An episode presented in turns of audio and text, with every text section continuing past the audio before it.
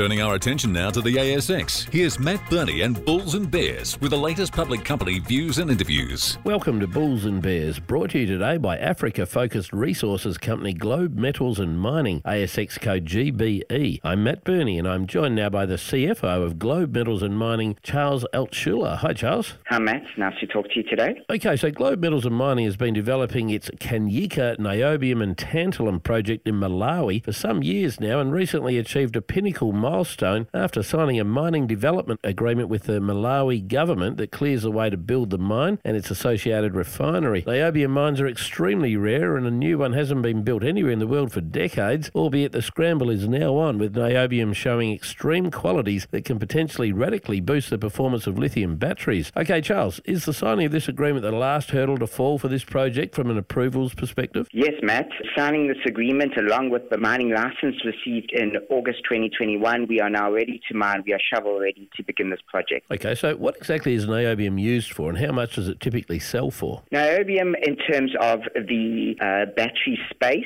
is used in cathode and anode materials in lithium batteries to increase the speed of the charge to 6C, which is 10 minutes, and increase battery capacity by up to three times. And it generally it sells for 45,000 US dollars per ton, comparing this to nickel around 23,000 US dollars and copper around 9,000 US dollars is clearly lucrative in comparison to those two metals. How many other niobium mines are there around the world? There are three currently producing niobium mines, the biggest being in Brazil, CBMM, the second largest also in Brazil, that is Anglo American at Catalão, and the third largest in Canada being Niobec. All right, so I know you've done some financial metrics on this project. Let's run through them quickly with some rapid fire question and answers. What will it cost to build the project and how long will it take you to pay that back? The full cost of the project is 250 million US dollars and it has a payback of one and a half years. Okay, so I know you're going to build this thing in stages and potentially use the profits from stage one to help pay for the larger operation. How much money a year, how much free cash will stage one churn out and how long will stage one last for? Stage one will last for approximately three years and that will provide us approximately 25